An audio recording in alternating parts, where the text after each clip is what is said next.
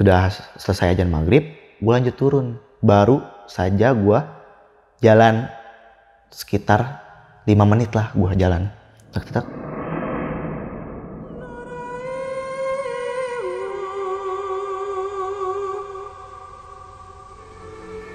Di situ gue dengar suara orang nyinden.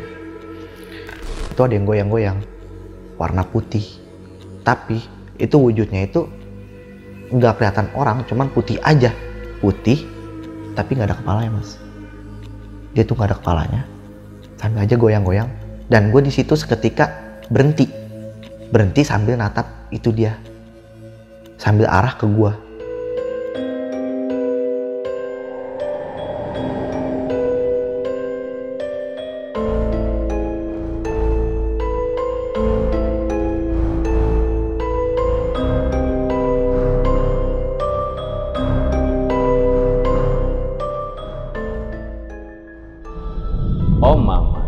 Obrolan malam Jumat.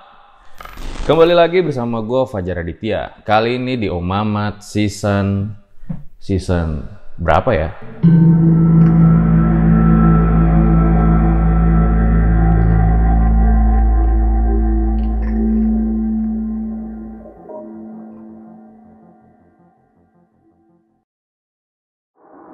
Terima kasih buat kalian yang telah klik video kali ini. Malam Jumat, waktunya sama narasumber. Nah, sekarang di samping gue udah ada Mas Yayang nih, yang kebetulan punya pengalaman horor ketika mendaki Gunung Slamet. Kalau dari namanya sih kayaknya penuh dengan kasih sayang nih. Selamat malam Mas Yayang. Selamat malam mas. Mengalami kejadian horor saat mendaki Gunung Slamet. Apa yang dirasakan pada saat itu? Untuk yang dirasakan sih sebenarnya kan kita naik tuh nggak ada niatan buat cari kayak gitu ya awalnya. Buat saya sih itu buat jadi pengalaman aja awalnya ya kan. Jadi memang intinya kan kita mendaki gunung ingin nikmatin alam lah kayak gitu Iya. ya. Tahu-tahu lu malah ngalamin kejadian mistis. Iya. Dan katanya juga sempat tersesat ya? Iya sempet gue sempet salah jalur sih mas itu. Harusnya gue kan turunnya Bang-Bangan, malah gue nyasar ke Pemalang. Itu sendiri atau gimana tersesatnya? Jadi ada gue ketemu sama orang Pasuruan, dua orang. Jadi kan gue naik itu berlapan di pesawat selamat itu, dua cewek dan sisanya sama teman gue tuh enam cowok. Jadi dibagi dua tim mas gue saat gue turun itu, dibagi dua tim. Jadi yang yang depannya itu lima orang, belakang lima orang. Saat gue tersesat itu, Jadi ditandul lah cerita lengkapnya nanti ya, bisa diceritakan. Sebelum gue lanjutin, jangan lupa dukung terus karya-karya RJ5 dengan cara subscribe, like, komen yang banyak biar kita makin semangat bikin videonya. So, gue rasa langsung saja, berikut adalah ceritanya.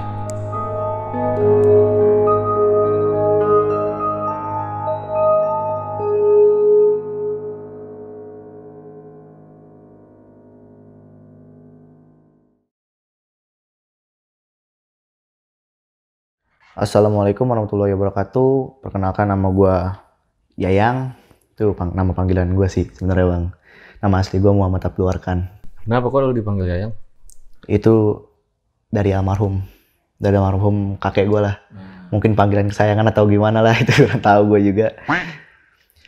Di sini gue akan menceritakan eh, pendakian mistis gue di Gunung Slamet tahun 2018 awalnya itu gue naik itu 8 orang mas. Naik 8 orang dari Pamulang.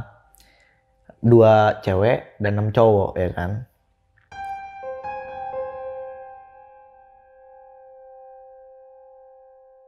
Pas lagi gue naik itu mas ya kan? Emang awal naik sih emang gue nggak ngerasain keganjalan apa pun ya kan? Gue naik aja karena gue udah tahu dia dia orang udah biasa naik gitu sama dia dia orang ya kan tahu wataknya kayak gimana gitu kan sifatnya dia gimana kalau bikin lucu-lucu gimana gitu di gunung. Itu via apa lu naik? itu gue via bang bangan bang. Itu via bang bangan waktu itu ya kan. Gue naik dari base camp itu ke pos 5 itu sekitar 8 jam lah ya kan. Sampai 8 jam. Dan tuh gue start dari pagi dan sampai di pos 5 itu jam sekitar jam 4 ya kan dan di situ pas lagi sebelum gue naik itu gue gue kenalan dulu tuh mas sama orang Pasuruan tuh. Dua orang tuh gue kenalan sama orang Pasuruan. Ngobrol-ngobrol lah. Karena dia berdua mungkin dia nyari tim lagi nih. Oh yaudah biar pas nih 10 orang nih kita jalan ke tim gitu kan. Cowok juga tuh. cowok tuh mas yang orang pasuran itu dua cowok. Akhirnya sampai perjalanan sampai pos 5 itu gue bareng terus sama dia orang ya kan. Cuman agak jaga jaraknya mas karena belum akrab gitu ya kan. Akhirnya dia nyampe duluan tuh di pos 5 gue baru nyampe pas lagi sore itu akhirnya gue istirahat tuh kan. Istirahat makan tidur buat summit tuh pagi gue akhir gue summit pagi sekitar jam berapa ya? Gue itu summit jam 4an kalau nggak salah. Gue summit nyampe puncak itu sekitar jam 7 jam 7 pagi itu. Nggak lama gue langsung turun tuh mas ya kan. Langsung turun ke pos 5 akhirnya gue nyampe pos 5 itu sekitar jam setengah 11 kalau nggak salah setengah 11 atau jam 12an gitulah. Pokoknya siang dah lu apa di situ. Eh, ngopi-ngopi ngobrol-ngobrol santai lah ya kan. Sampai jam sekitar jam 5an kalau nggak salah gue di situ. Barang-barang udah gue kemas semua ya kan. Barang-barang udah gue kemas semua. Akhirnya gue lanjut turun mas ya kan. Gue turun itu jam jam 5 dari pos 5 itu jam 5 Berarti udah mau maghrib nih. udah mau maghrib ya kan? Udah mau maghrib. Eh, istilahnya estimasi nyampe pos 3 lah ya kan? Sampai pos 3 itu kita berhenti lah maghrib ya kan? Dan ternyata pas gue turun itu kaki teman gue itu yang cewek itu sakit. Baru banget turun mas. Sakit ya kan? Akhirnya gue lanjut turun pelan-pelan mas jadinya akhirnya tuh gue pelan-pelan di situ. Teman-teman gue udah udah coba buat nawarin dia buat bawain carrier-nya dia tuh dan dia nggak mau ya kan? Mungkin pengen bilang kuat atau gimana kali ya gengsi ya kan? Akhirnya dia masih tetap lanjut buat bawa carrier dia ya kan? Sebelum pos 4 itu ajan maghrib. Gue berhenti lah ya kan? Berhenti sambil nyebat sambil minum lah ya kan? Sambil ngaso tuh nunggu teman gue yang si cewek itu lah dia minta sekalian berhenti juga kan? Setelah ajan maghrib itu mas ya kan? Gue baru lanjut turun lagi ya kan? Dan di situlah gue ngerasain kejanggalan dan hal-hal horor di situ. Setelah ajar maghrib itu,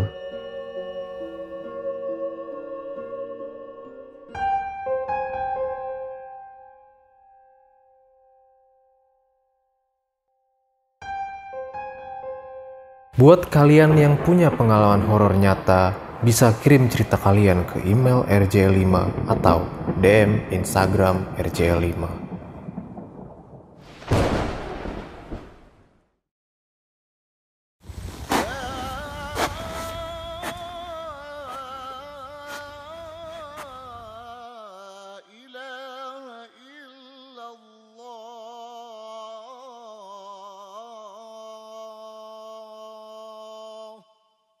sudah selesai ajan maghrib gue lanjut turun. Baru saja gue jalan sekitar 5 menit lah gue jalan. Tak tak tak.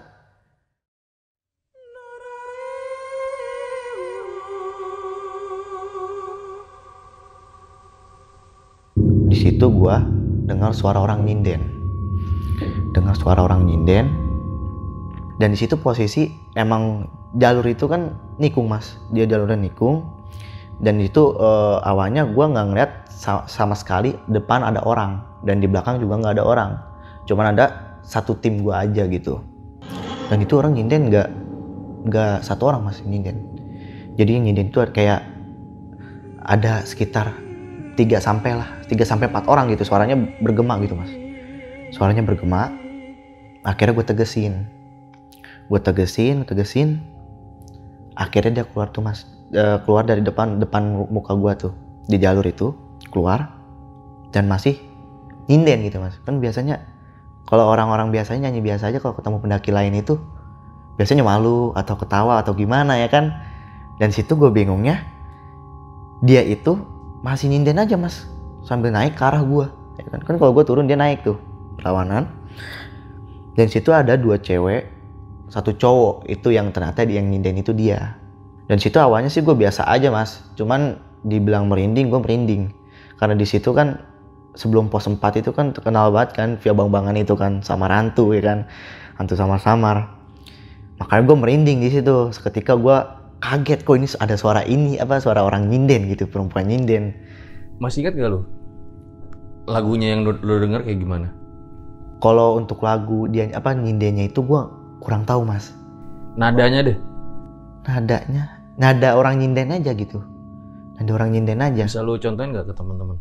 pokoknya gue inget dia cum- cuma nyinden pakai bahasa Jawa aja.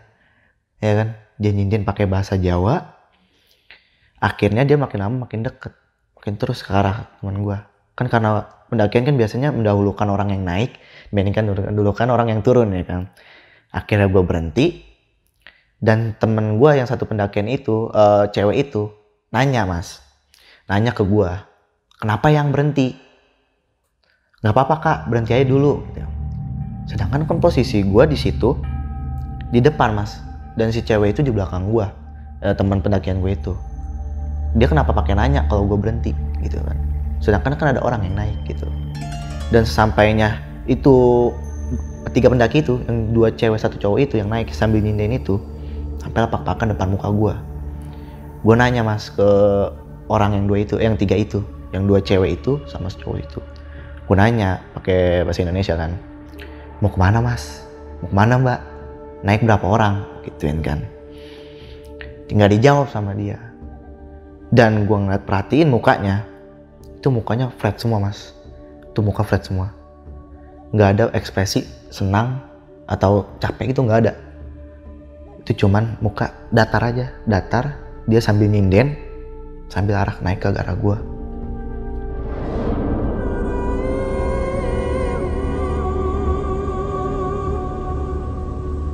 dan terakhir yang satu cowoknya itu ya kan? Dia paling agak belakang mas. Dia agak jaga jarak sama dua cewek itu. Benar-benar pendaki setelah pendaki dia pakai topi rimba itu ya kan? Cuman nunduk dia nunduk terus dia. Sama sama jalan dia nunduk ya kan? Dia nggak ada dia sama dua ceweknya itu nggak saling ngobrol. Yang de- ceweknya dua nyinden dia mah nunduk aja mas. Dia nunduk sambil naik. Akhirnya gue tanya juga mas ya kan mas naik berapa orang? Gitu. Naik jam berapa? Ada pendaki lagi gak di belakang? Gitu kan. Karena posisi kan udah maghrib mas udah gelap gitu kan. Makanya gue nyari-nyari informasi lah ya kan. Tetap mas nggak dijawab sama dia. Dia masih nunduk ya kan. Ini pucat semua mas. Buka pucat semua dia.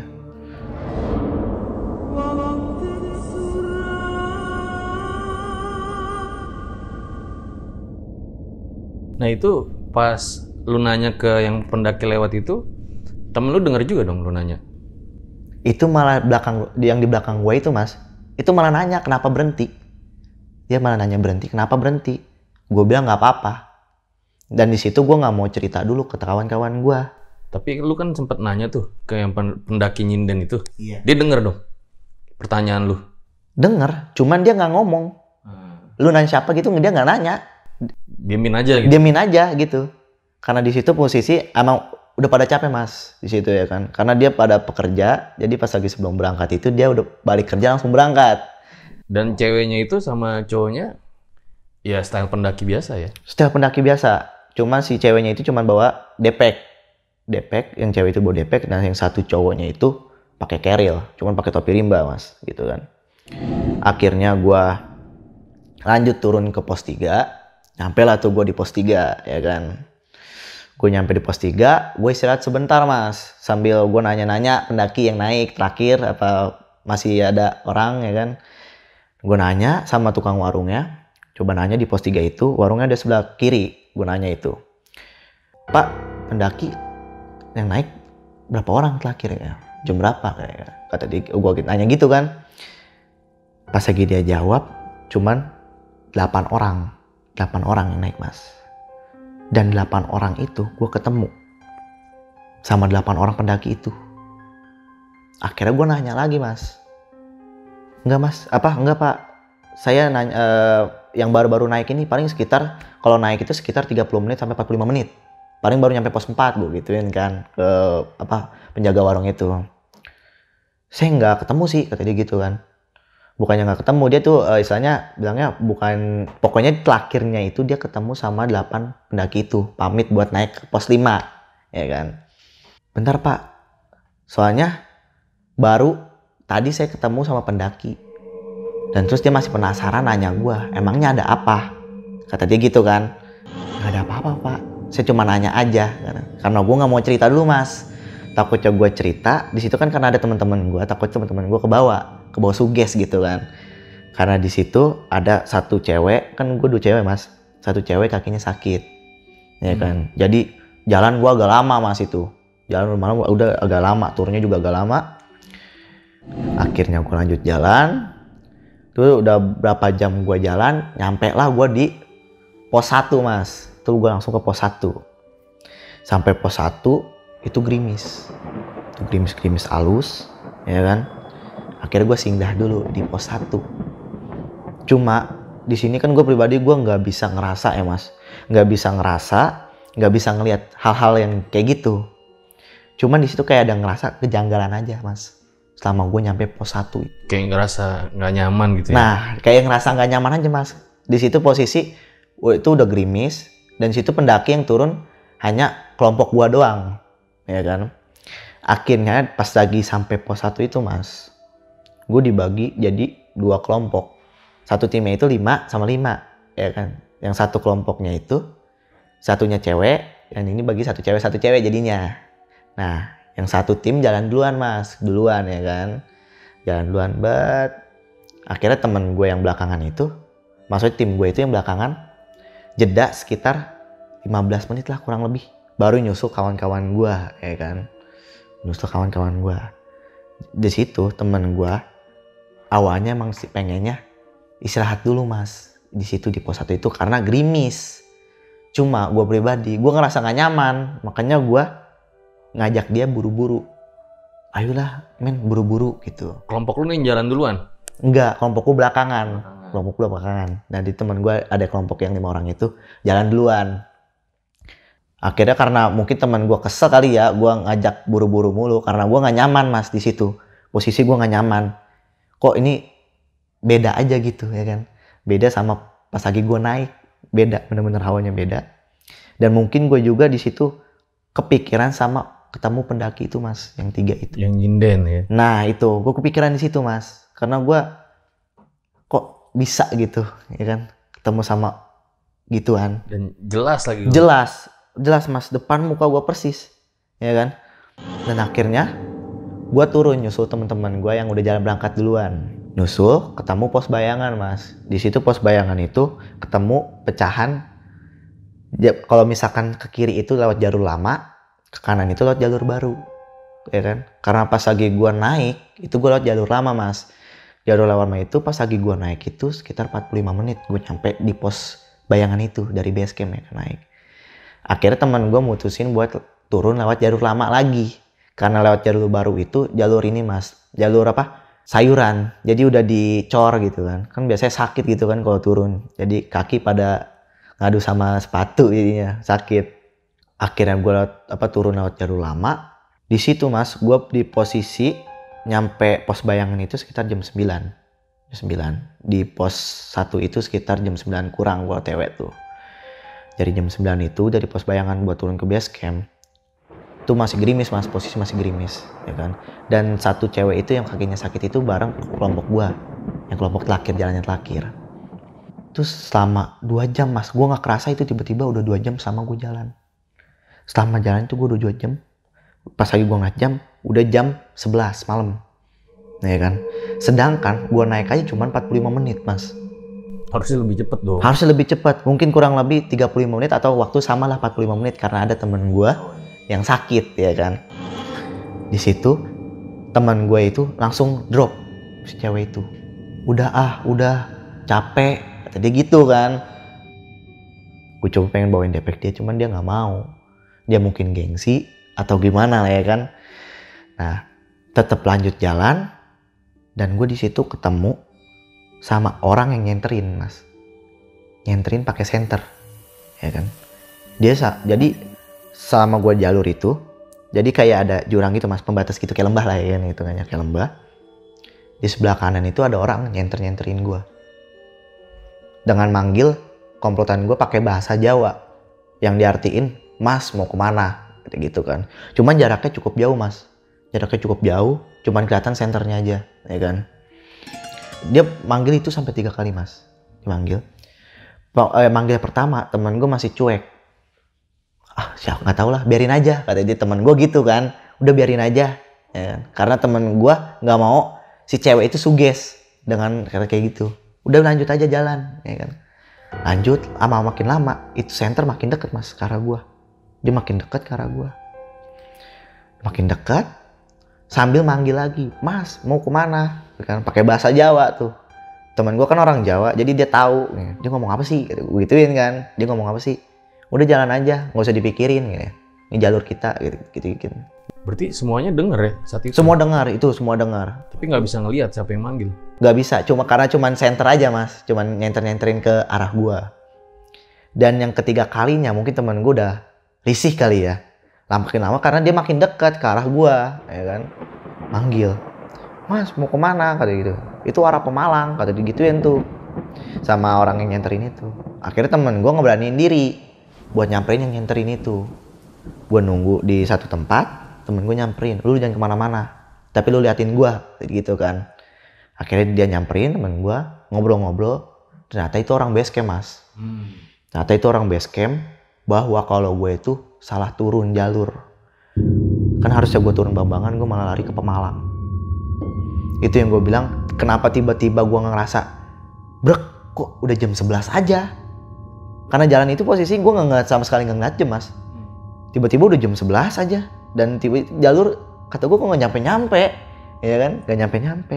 Akhirnya dibilangin dikasih tahu tuh temen gue nanti di depan ada pertigaan. Maksudnya ada yang lurus ada yang ke kanan. Lu nggak nanti dikasih tahu ke kanan ya kan? Pertigaan itu ke kanan. Akhirnya gue jalan lagi tuh lanjut mas. Temen gue udah dikasih tahu sama orang yang nyenterin itu. Lanjut ya kan lanjut jalan gue lanjut jalan ketemulah pertigaan yang dimaksud sama orang base camp itu. Ya kan? Karena base camp orang base camp itu nggak ngikut ke gue ya mas karena ada lembahnya itu. Jadi seberang seberangan ngobrolnya ya kan? Ketemu pertigaan itu akhirnya gue ketemu gue belok ke kanan buat arah jalur ke, ke Bambangan lagi ya kan? Jalur itu gue tuker posisi lah mas. Awalnya gue pas lagi turun dari pos bayangan itu gue di depan jadi pindah gue di belakang paling belakang ya kan itu jalan cuma setapak mas. Dan gue kiranya itu itu alang-alang aja ada tanah gitu. Karena di situ gue posisi udah drop ya kan? Kaki gue jeblos tuh sebelah. Kaki gue jeblos sebelah yang sebelah kiri. Posisi itu kan gue udah di belakang. Terus kita gue astagfirullahaladzim. Karena di situ posisi nggak tahu kenapa mas langsung bengong gue langsung bengong. Itu kok istilahnya gue nggak ada pegangan tuh ada pohon kayak kecil gitu. Mungkin sebelah gue udah udah denglik sebelah tuh gue karena sebelah ini gue masuk mas segini mas. Wow, sampai sepaha. sepaha udah sepaha itu kaki gue masuk ke situ. Langsung teman gue manggil yang kenapa lu? Kayak gitu kan. Kagak kagak ngapa-ngapa. Gituin kan. Kira gue bangun lagi. Dan gue di situ ketemu kayak jembatan mas. Ketemu jembatan yang nggak panjang sih. Jembatan itu yang aliran itu tadi mas yang lembah itu. Tapi di situ gue naik musim kemarau di situ nggak ada maksudnya kering, Kering. mas air. Gue jalan lewat situ. Nah di situ gue di belakang itu gue jaga jarak mas. Jaga space sama kawan-kawan gue di depan. Sekitar 15 meter sampai 20 meter lah ke depan lah ya kan? Akhirnya di situ gue jalan pelan apa pas lagi habis gue bangun itu. Pas lagi sampai gue bangun itu ya pas lagi kaki gue jatuh gue jalan pelan pelan karena kaki gue udah sakit ya kan? Kaki gue sakit karena jatuh itu. Pelan pelan nah sampai gue jembatan itu mas itu gue ketemu nggak ketemu sih nggak sengaja ngeliat gitu. Nggak sengaja ngeliat gue nengok ke kiri. Gue nengok ke kiri ada kan di bawah mas. Gelap. Itu ada yang goyang-goyang. Warna putih. Tapi itu wujudnya itu nggak kelihatan orang cuman putih aja. Putih tapi nggak ada kepalanya mas. Dia tuh nggak ada kepalanya. Sambil aja goyang-goyang. Dan gue di situ seketika berhenti. Berhenti sambil natap itu dia sambil arah ke gua. Sambil arah ke gua arah deket kan. Akhirnya di situ gue dipanggil lagi mas sama teman gua. Yang jangan jauh-jauh Jadi gitu kan. Boleh lo gambarin nggak bang sosok yang lo lihat saat itu kayak gimana? kalau sosoknya itu mas dia itu putih. Cuman nggak ada kepalanya. Dia tuh nggak ada kepalanya. Jadi kayak maksudnya tuh nggak diem. Dia kayak badannya kayak goyang aja mas. Goyang aja. Tapi di situ kan posisi gue naik musim kemarau dan sekiranya kalau misalkan itu plastik atau kain kena air masa iya sih? Pasti ada suara air di situ. Itu gede yang melihat. gede mas. Kayak ya sebadan gue lah suara badan orang dewasa gitu. Jadi dia putih doang, nggak ada kepalanya, tapi nggak ada darahnya kan? Gak ada. Dia bersih putih bersih cuman gak ada kepalanya. Dia tuh. Tangannya ada gitu loh liatnya. tangannya nggak ada mas. Tangannya nggak ada juga. dia kayak orang melayang aja. Kayak orang melayang cuman sambil goyang-goyang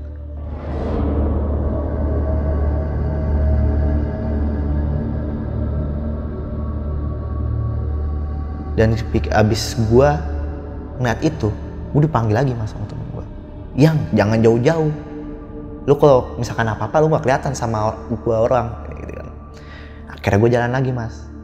Dan sem- sembari itu gua ketemu sama lah pengorbanan warga. Jadi gue tinggal melipir ke jalur Bambangan lagi ya kan. Nah akhirnya di situ gue ngerasa kok ada yang ngikutin gue dari belakang nih ya kan.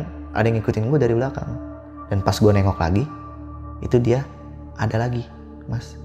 Di belakang gue jarak sekitar 100 meter lah di belakang gue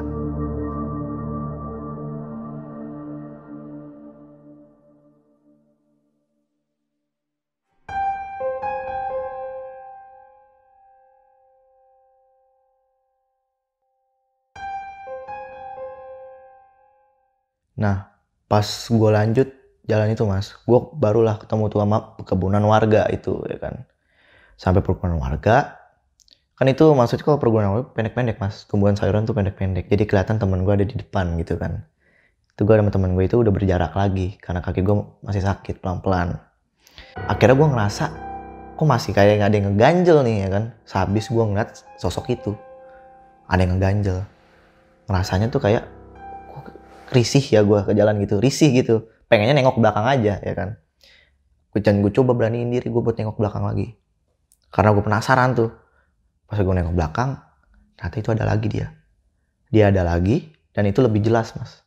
Dia itu lebih jelas dibandingkan sama gue yang yang pertama lagi tuh. Ya kan? Itu lebih jelas bentuknya kayak apa ya kan? Tetap maksudnya kalau bentuk tuh tetap putih dia. Kayak pakai kain aja putih gitu kayak pakai baju putih ke bawah tapi dia, dia kayak kayak modelnya kayak kunti mas modelnya kayak kunti gitu putih gitu doang gitu kayak pakai gamis gitu. Cuman nggak ada nggak ada kepalanya dan nggak ada tangannya juga.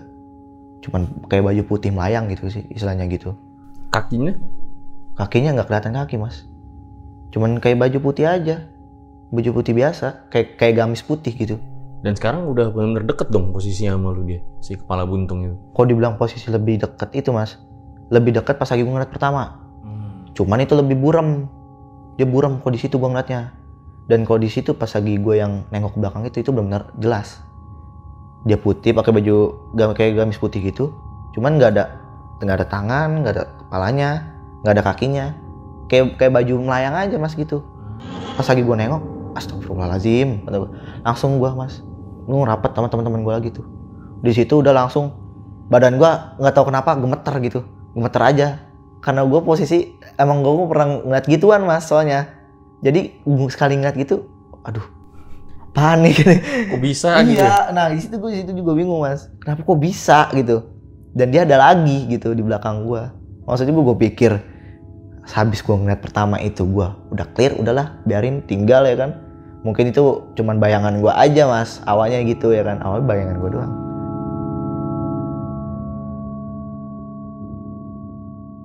akhirnya gue nggak mikirin kaki gue sakit. Akhirnya gue ngelapet aja tuh ke teman-teman gue ya kan? Rapat ke teman-teman gue sekitar gue 45 menit mas. Itu gue melipir melipir itu dari jalur Pemalang itu ke jalur Bambang itu sekitar 45 menit. 60 menit ketemulah jalur yang waktu itu gue naik jalur lama. Ketemu lagi ya kan? Nggak nggak lama akhirnya gue nyampe base camp. Jam berapa lu sampai? nyampe base camp itu gue sekitar jam setengah satu mas setengah satu malam gue nyampe base camp. Ya akhirnya gue teman-teman gue pada prepare lah bersih bersih ya kan? Ada yang bersih bersih ada yang makan. Akhirnya gue sama kawan gue buka omongan lah gue soal yang kejanggalan gue tadi. Gue nanya ke dia lu ngeliat gak sih di pos 4 gitu. Yang satu apa dua cewek satu cowok itu gitu ini kan. Terus dua cewek satu cowok di pos 4 nggak ada. Kata dia gitu kan. Gue ngeliatnya yang 8 orang doang. Kata dia gitu kan lu denger orang denger orang nyinden kali sih lu begituin kan. Mana Den kata dia gitu kan. Kata gue ya udahlah berarti ya kan. Gue nggak mau cerita ya kan. Akhirnya di situ dia emang apa sih? Katanya. Kagak mengapa gitu kata dia gitu. Akhirnya gantian lah mas. Dia yang mandi teman gue selesai mandi keluar gantian. Nah dia itu gue nanya itu gue nanyain soal di pos satu. Yang teman gue yang paling belakang tuh yang terakhir kelompok gue lu di pos satu ngerasa gak sih? Gue gituin kan. Ngerasa apaan lu? Kata dia gitu kan. Ngerasa yang ganjel aja katanya. kagak ada ah kata dia gitu kan. Kagak ada gue gak ngerasa di pos satu mah kata dia gitu kan. Gue ngerasa pas lagi di perkebunan. Gue ngerasa dia ada orang aja di belakang gue gitu. Makanya dia lu ngapa birit-birit? Pas tadi lu pas lagi di kebun gitu gitu kagak mengapa gue gituin kan. Nah datanglah teman gue satu lagi mas kalau itu dia nyadar kalau yang di pos satu itu dia baru nyadar. Kalau di situ ada ada keganjalan. Di situ kayak gue di tempat itu nggak dibikin nggak buat nyaman sama yang nunggu di situ. Lu pas lagi baru sampai pos satu lu ngerasa nggak nyaman gak sih? Kalau gue iya gue nggak nyaman kata teman gue gitu. Sama kayak gue gue ngerasa di situ kayak rame orang gitu mas. Tapi nggak ada nggak ada jelas orangnya gitu. Cuman kelompok gue doang. Kayak rame aja gitu kayak bising kayak bising gitu. Kayak rame gitu gerabak gerubuk gerabak gerubuk gitu kan. Dan itu beda beda mas.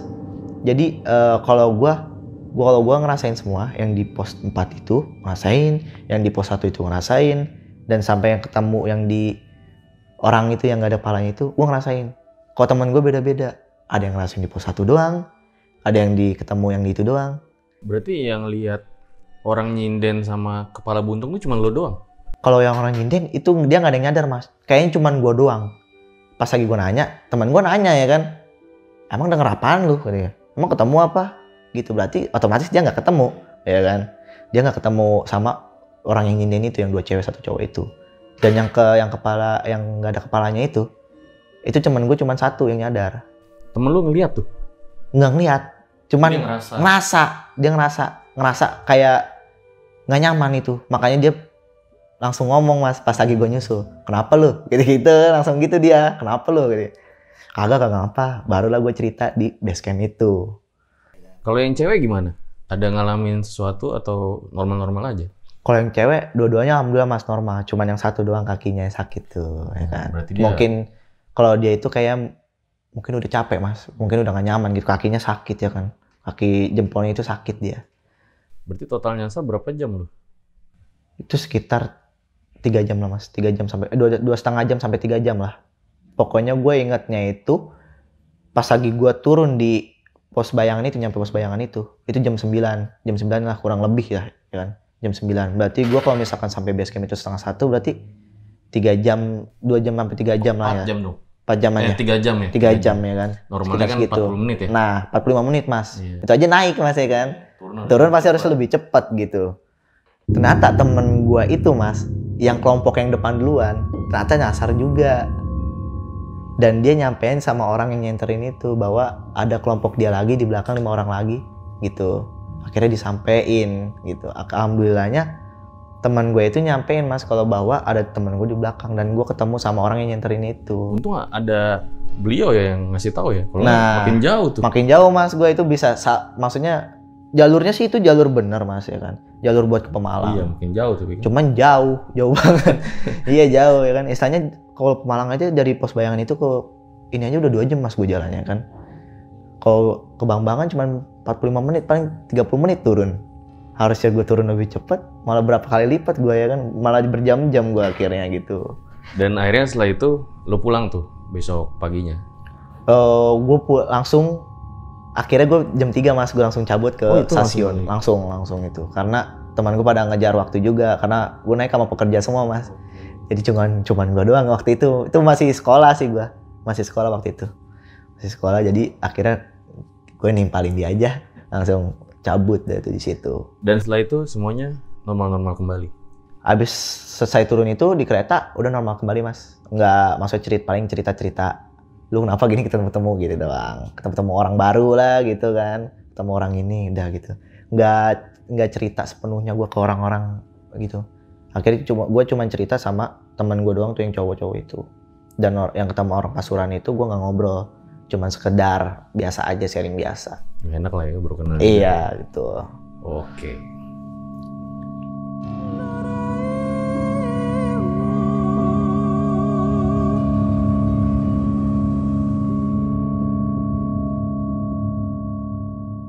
Itu dia guys, sebuah kisah yang luar biasa sekali ya dari Mas Yayang di mana dia sempat ketemu sama hantu kepala buntung. Tapi sebelum gua akhiri ada beberapa pertanyaan nih Mas yang pengen gue tanyain sama lu. Ini tuh bener-bener kejadian horor pertama yang pernah lu alamin ya? Kok ini sih udah beberapa kali lah. Ini yang ke beberapa kali nih yang di Selamat itu. Sebelum-sebelumnya sih itu mah horornya istilahnya cuman gak di gunung aja gitu. Kalau pertama kali first kalau di gunung ini pertama Kalau di kali gunung ini pertama kali. pertama kali. Tapi kalau di kehidupan lu udah berapa Udah kali berapa pernah? kali pernah. Tapi ini menurut lu yang paling serem? Kalau di gunung ini yang nggak bakal gue bisa lupain masih. Ya, kalau ini benar-benar ya nggak diduga-duga sih mas. Sebelumnya gue nggak pernah bisa ngeliat gituan, akhirnya kaget gitu. Gue bisa ngeliat kayak gituan. Ada nggak ada kepalanya gitu? Iya, gue langsung, waduh, kacau nih. Merasa, aduh, Tapi setelah kejadian ini lu kayak nggak trauma gitu kan? Masih suka naik gunung lagi kan? nggak trauma sih mas, nggak trauma. Cuman maksudnya kalau istilahnya, kalau gue sih soal misi kayak gitu, nggak takut mas, bukannya nggak takut. Istilahnya gue lebih bisa ngargain lah gitu. Mungkin di situ gue kurang sopan apa gimana kan. Tapi menurut gue pas lagi pendakian itu gue udah berikan yang terbaik gitu, kesopanan gue gitu. Tapi lu ngerasa nggak sih kayak ngelakuin sesuatu gitu atau teman-teman lu pada saat pendakian itu?